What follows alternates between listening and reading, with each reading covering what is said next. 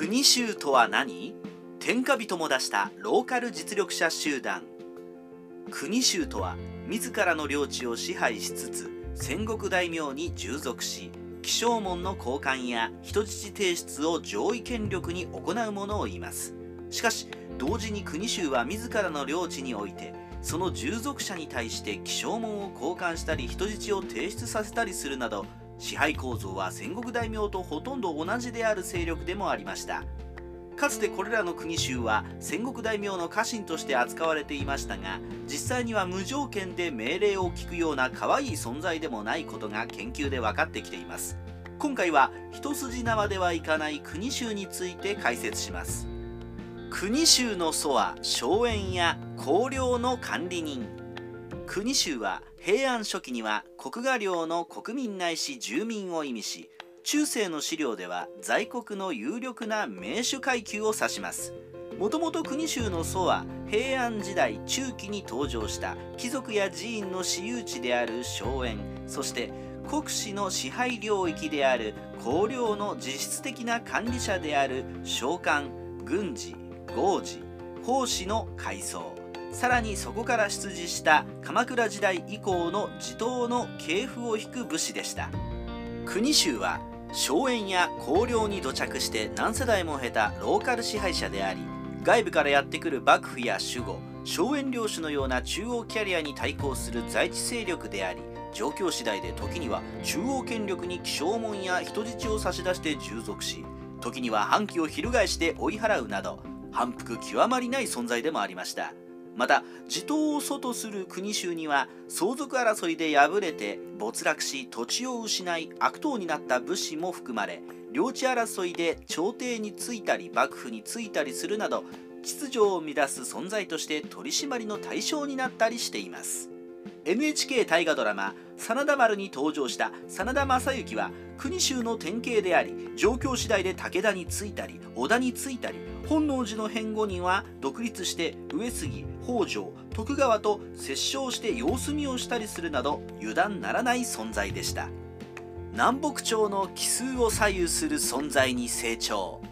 国衆の勢力は南北朝の時代になると自警のために相を結んで組織化された上層農民の地侍を支配下に取り込みまた馬借や問丸のような運送業の発展に伴い流通経済や地域経済が発展するに従い富を蓄えて侮れない勢力を保有する人々が出ました。特に官能の上乱の頃からは北朝も南朝も地方の国衆を動員して軍事力を確保する必要に迫られていきます。そのような中で国衆も室町幕府や守護大名荘園領主の行動を左右する在地勢力へと成長していくのです。室町時代から戦国時代の合戦では勝敗以前に地域の国衆をいかに味方につけるかその根回しが肝心になっていきました。地域差もありますが国衆は大名が顎で使えるような気楽な便利屋さんではなかったのです。領地経営を集中させる国衆。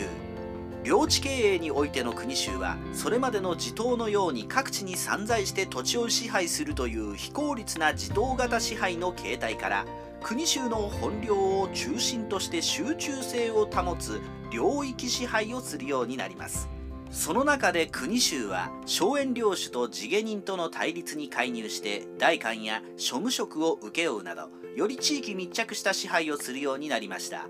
検知をして収穫高を記録したり黒人間で逃亡した民を相互に送還する人返しなどは地頭支配では見られないことでした。すでに述べたように国衆は地域密着のミニ戦国大名のような存在として守護や荘園領主に対してはその支配下に入って反従属することもあれば領内の百姓身分の上層である地侍を支配下に置いて得た強力な軍事力を背景に他の国衆と連携して反抗することもありました。南北朝から室町時代にかけてしばしば起きた国一揆は国衆の連帯による守護や荘園領主への抵抗の一端と考えられ加賀一向一揆や伊賀総国一揆播磨の国一揆など時の戦国大名や守護大名を敗北させるような大一揆を引き起こしています。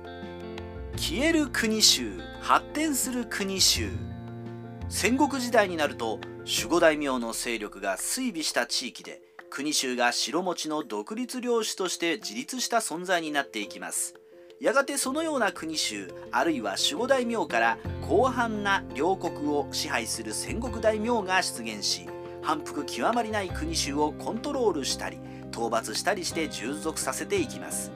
例えば国衆を戦国大名のいる城下町に住まわせ領地には代官を派遣し直接統治して土地と国衆の関係を断ったり有力な国衆の当主に戦国大名が息子や身内を送り込んで内部から乗っ取るなどして巧妙に国衆の力を削いで家臣団として再編成していきました。逆に国衆でも力を持った者は織田氏松平氏三好氏毛利氏尼子氏長宗我部氏龍造寺氏のように戦国大名化して守護を倒し戦国時代を生き延びて幕末まで名脈を保ったケースもあります。日本史ライターカワウソの独り言。このように国衆はもともとは荘園主や国司の代理として荘園を管理した管理人や鎌倉時代以降の地頭が出身母体であり荘園を守るために武装しその支配下にある人々を組織化して兵力にすることでミニ戦国大名のような存在になっていった様子がわかります。そもそもが天下を取った松平氏も織田氏も国衆が出身母体なんですから国衆はバイタリティにあふれた日本の歴史の潤滑油だったんでしょうね。